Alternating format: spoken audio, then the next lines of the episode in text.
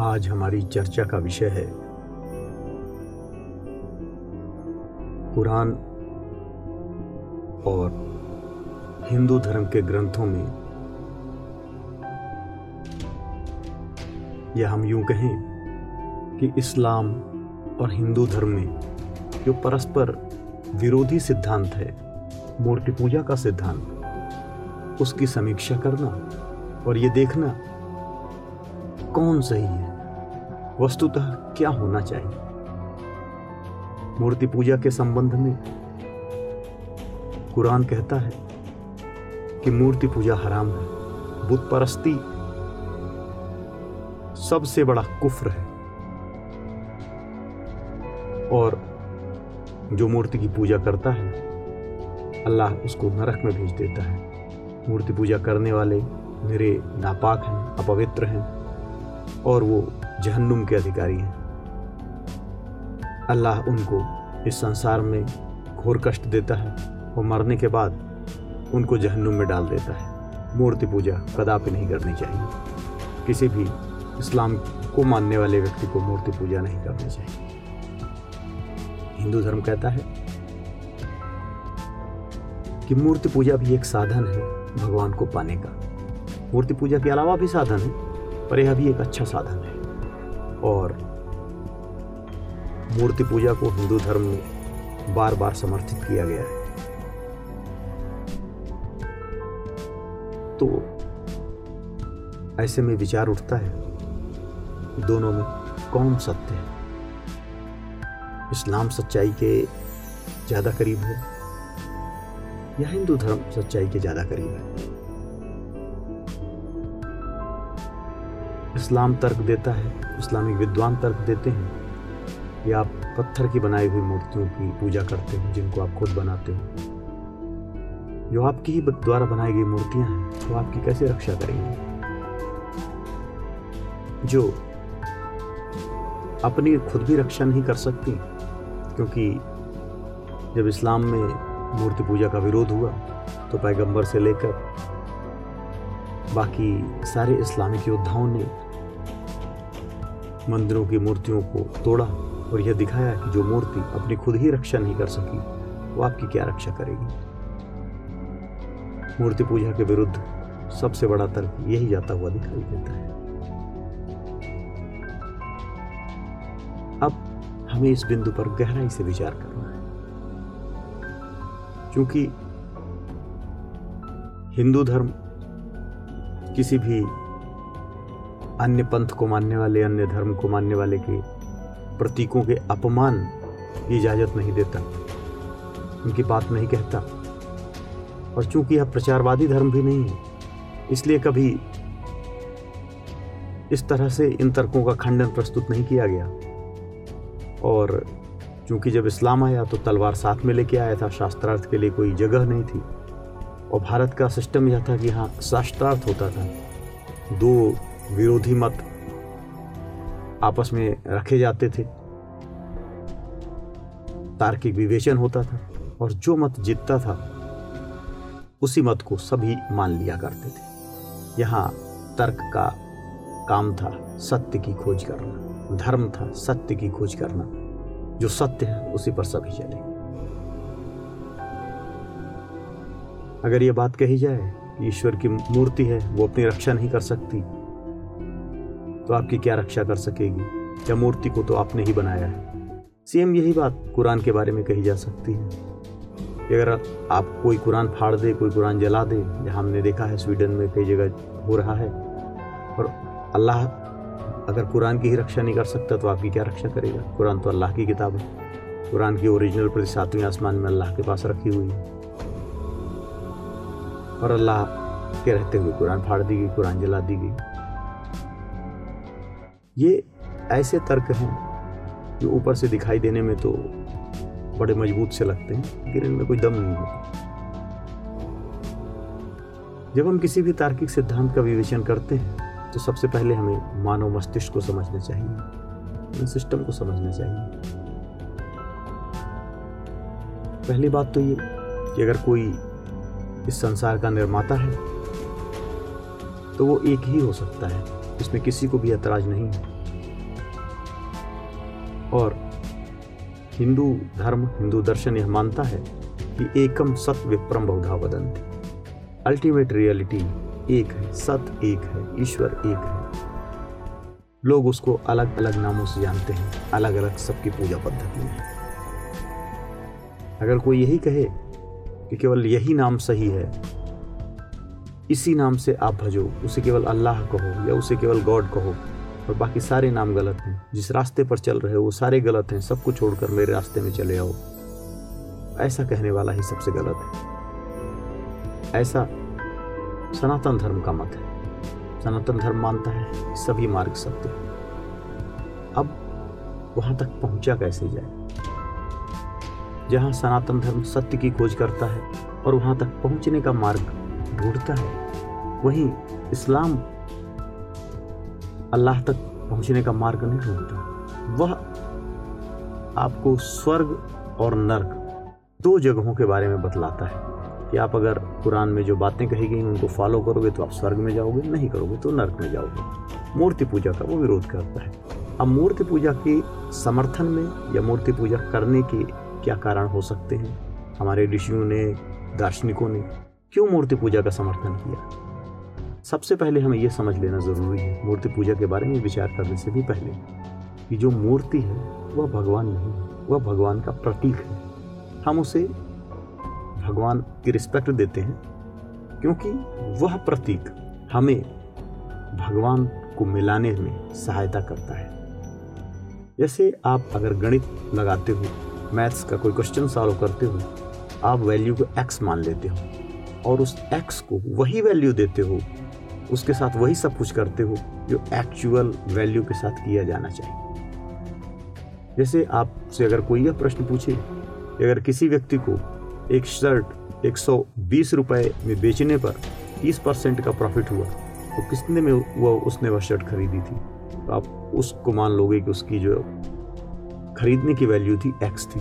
और एक्स को लेकर चलते चलोगे चलते चलोगे और एक्स आपको ओरिजिनल वैल्यू तक पहुँचा देगा। ये मूर्ति वही एक्स है। इसलिए इस मूर्ति को हम भगवान कहते हैं, इसको भगवान का सम्मान देते हैं और इस पर ध्यान कंसंट्रेट करके, ध्यान करके, अपने भावों को इस पर न्यौछावर करके, भक्ति मार्ग के द्वारा और अपने समस्त कार्य इसी के निमित्त करके कर्म मार्ग के द्वारा हम धीरे धीरे ईश्वर को प्राप्त कर सकते हैं। दूसरी बात। जो समझ लेना बहुत ज़रूरी है कि मानव मस्तिष्क किस तरह कार्य करता है। मूर्तियाँ क्या हैं? दरअसल, मूर्तियाँ कॉन्सेप्ट्स हैं। दुनिया में केवल मानव मस्तिष्क ही ऐसा है जो कॉन्सेप्ट बनाने की क्षमता रखता है। केवल हम ही ऐसे हैं जो मनुष्य को जानते हैं, मनुष्य नाम की चीज़। आप समाज में देखिए, कोई राम मिलेगा, कोई श्याम मिलेगा, कोई मोहन मिलेगा, कोई आपको मनुष्य नहीं मिलेगा। इसी तरह से हम हर चीज़ों को एक कैटेगराइज करके जनरलाइज कर देते हैं, जिसे हम दर्शन की भाषा में सामान्य कहते हैं। जैसे आप गिलास, हमने एक विशेष आकृति को गिलास का नाम दे दिया। जो भी उसमें स्टील का हो, प्लास्टिक का हो, किसी का भी हो, हर इंडिविजुअल गिलास होगा, लेकिन हमने दिमाग में गिलास का कॉन्सेप्ट बनाया। इसी तरह हमने एक कांसर बनाया चार पैरों पे चलते हैं, उनको जानवर कह दिया। उसमें फिर हमने कुत्ते का कॉन्सेप्ट बनाया। इंडिविजुअल बहुत सारे कुत्ते हैं, लेकिन हमने कुत्ते का कॉन्सेप्ट बना लिया, बिल्ली का कॉन्सेप्ट बनाया, जंगल का, पेड़ का, पौधों का, भाषा का, हर चीज़ का कॉन्सेप्ट बनाया। और उन्हीं कॉन्सेप्ट के द्वारा हम विचार करते हैं। अगर हम सामान्य ना बना पाए तो हम विचार नहीं कर पाएँगे।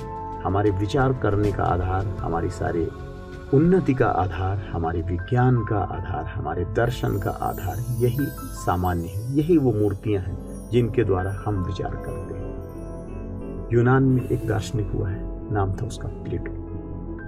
प्लेटो भारतीय परंपरा को मानने वाला था। वो आत्मा की अमरता में विश्वास करता था, वो पुनर्जन्म में भी विश्वास करता था, वह कर्म नियम में भी विश्वास करता था। प्लेटो मूर्ति का इतना समर्थक था, वो यह मानता था कि इस दुनिया से परे कोई लोक है, एक आदर्शों का लोक, जिसमें सत्य, अहिंसा, इस तरह के जो विचार हैं, जो कॉन्सेप्ट हैं, उनकी भी मूर्तियाँ हैं।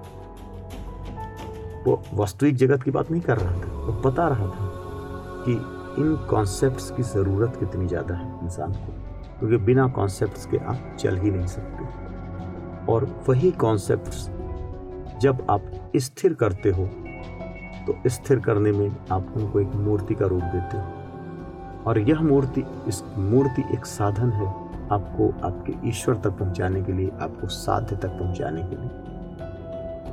मूर्तियों को विसर्जित करने की भी परंपरा है। अगर मूर्ति भगवान होती तो आप उसे विसर्जित क्यों करते? माता दुर्गा की मूर्ति है, गणेश जी की मूर्तियाँ हैं, लोग कई मूर्तियाँ हैं जिसको रखते हैं।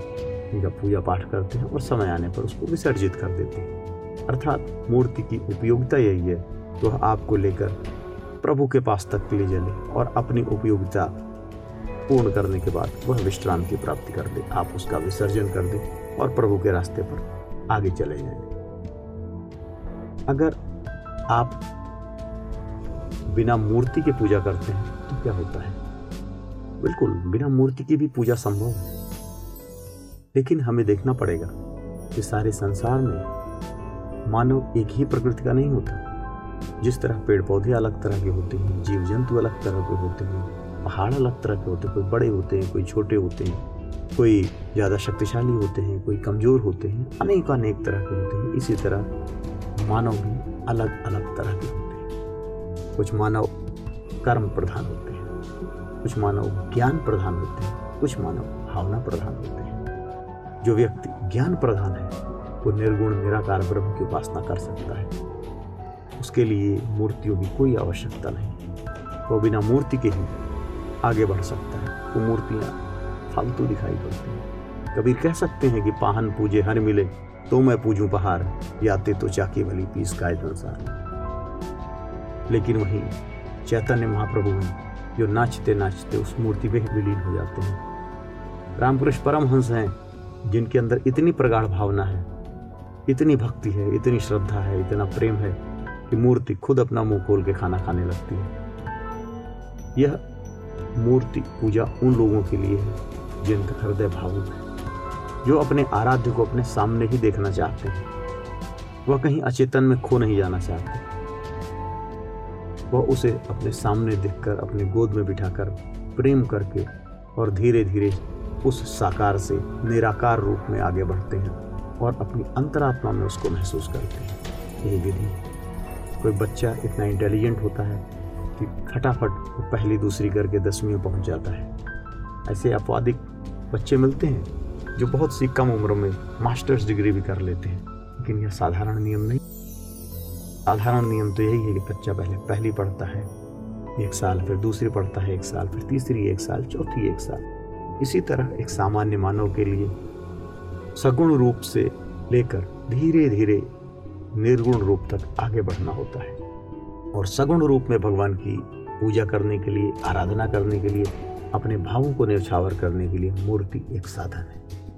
और उस मूर्ति के द्वारा भक्त धीरे धीरे अपने दुखों को उस मूर्ति के ऊपर समर्पित कर देता है।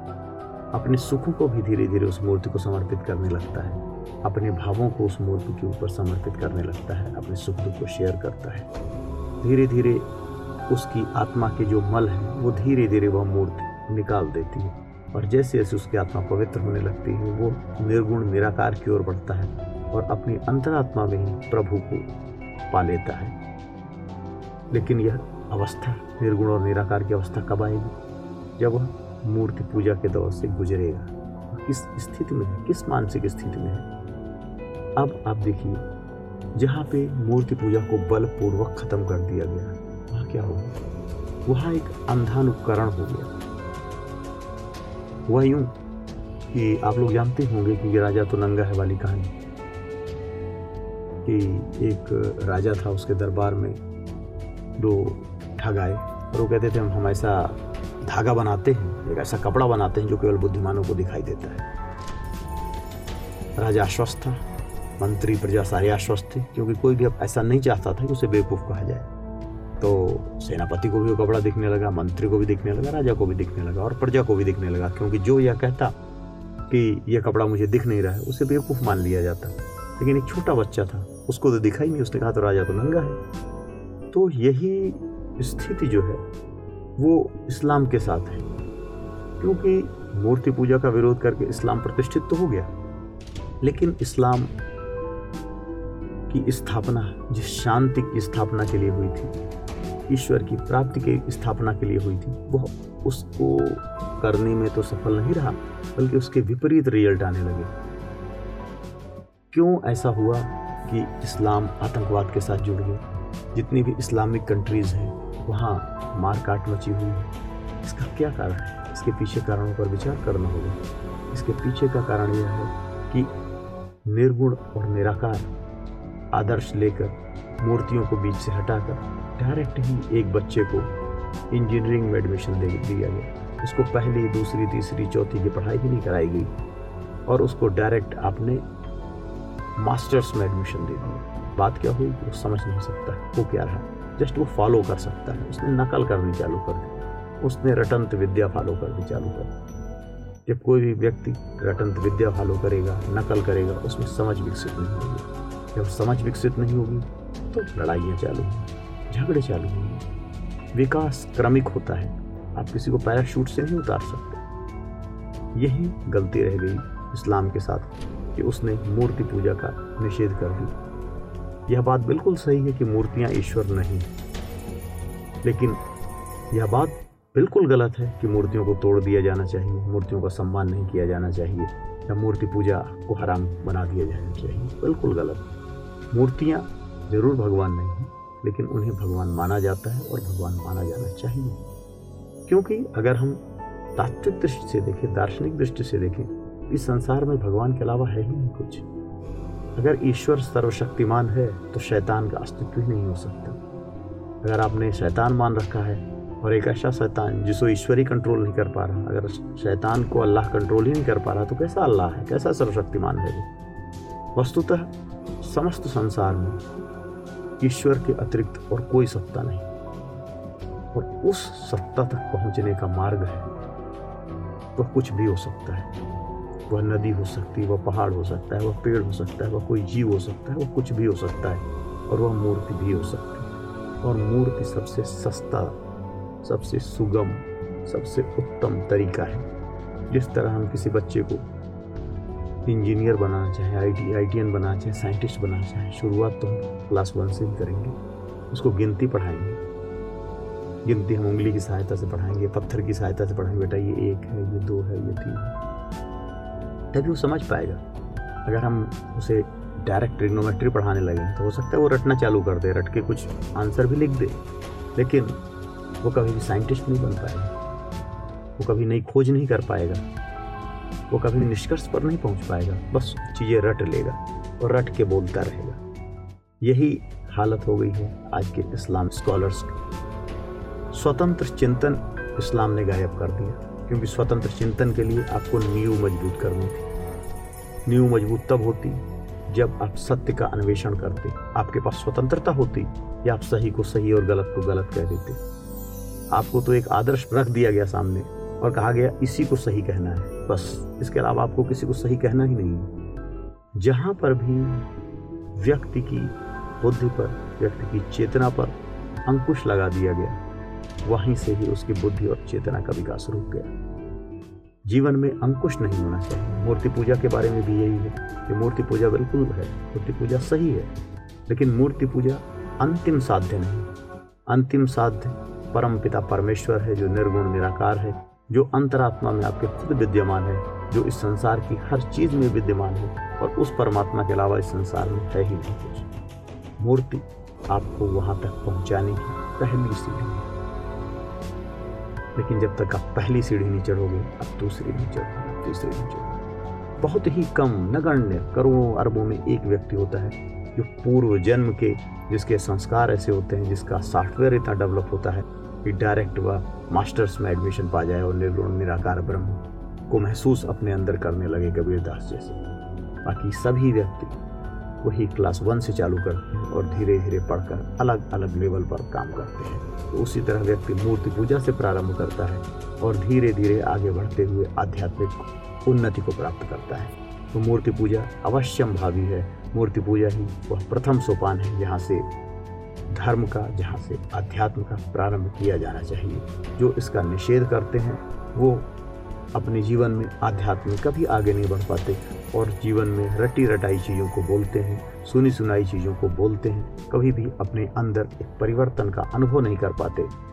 और जिसका परिणाम यह होता है कि परस्पर विरोध से ग्रस्त हो जाते हैं और जिसकी परिणति या तो आप ऐन्द्रिक सुखों में देखने लगते हैं या फिर हिंसा और आतंकवाद में देखने लगते हैं। इसलिए बहुत ज़रूरी है कि हम सत्य को समझें, हम मानव मस्तिष्क की संरचना को समझें और हम यह जानें कि किस तरह मानव का उत्थान हो सकता है, किस तरह व्यक्ति का आत्मिक उत्थान हो सकता है और उस उत्थान सीढ़ियाँ कौन सी है? पहली सीढ़ी कौन सी है? दूसरी कौन सी है? तीसरी कौन सी? चौथी कौन सी है? यह समझने के लिए हमें सनातन धर्म को समझना होगा, उसको पढ़ना होगा, उसको आत्मसात करना होगा, जिसकी पहली सीढ़ी मूर्ति पूजा है। इसकी दूसरी सीढ़ी। योग है। योग में आठ सीढ़ियाँ हैं। यम, नियम, आसन, प्राणायाम, प्रत्याहार, धारणा, ध्यान, समाधि। और यह आठवीं सीढ़ी आपको निर्गुण, निराकार की ओर ले जाती है। आप पहली सीढ़ी से प्रारंभ करें धीरे धीरे बढ़ते हुए। अंत तो प्रभु के शरण में जाएँ, प्रभु से मिलकर एकाकार हो जाएँ। हरिओम। 等着。